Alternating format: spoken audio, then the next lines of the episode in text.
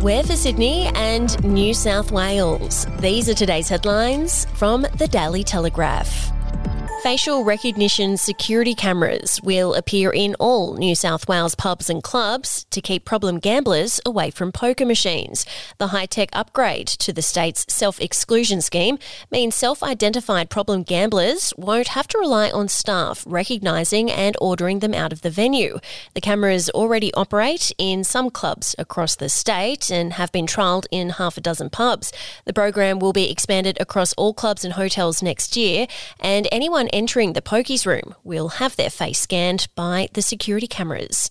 And to read more, you can with a subscription at dailytelegraph.com.au or download the app.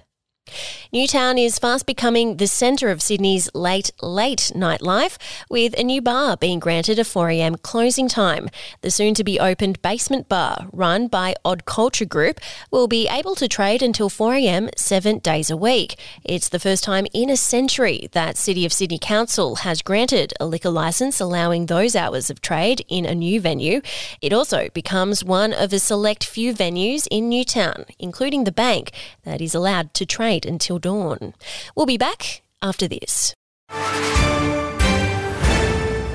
News doesn't have to be boring. The Brits have given Prince Harry a new nickname after yet another tell all interview. Oh God, is it the Ginger Whinger?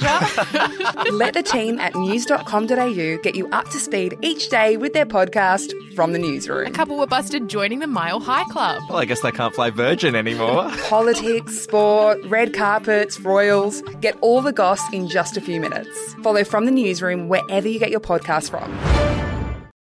Anthony Albanese's half brother has opened up for the first time about their long distance relationship. Ruggero Albanese is an electrician from a small town above Italy's Southern Hill. He spoke candidly when he sat down with the Daily Telegraph for an exclusive interview this month. He told of his joy at learning his half brother had ascended to the top job and how proud his late father was to learn he had another, albeit illegitimate, son. For 43 years, Ruggero was unaware he had a brother growing up on the other side of the world in Sydney's inner west. And in NRL news, St George Illawarra's Jack Gosiewski's revealed he didn't play another game of NRL after withdrawing from round 11 due to complications relating to the birth of his first child, Goldie. It's coming on the back of George Burgess's explosive revelations about how he fell out with coach Anthony Griffin at the troubled NRL club.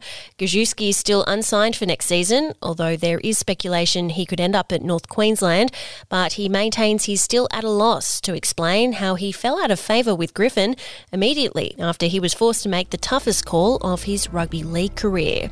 That's your headlines. For breaking news and updates throughout the day, take out a subscription at dailytelegraph.com.au and we'll have another update for you tomorrow.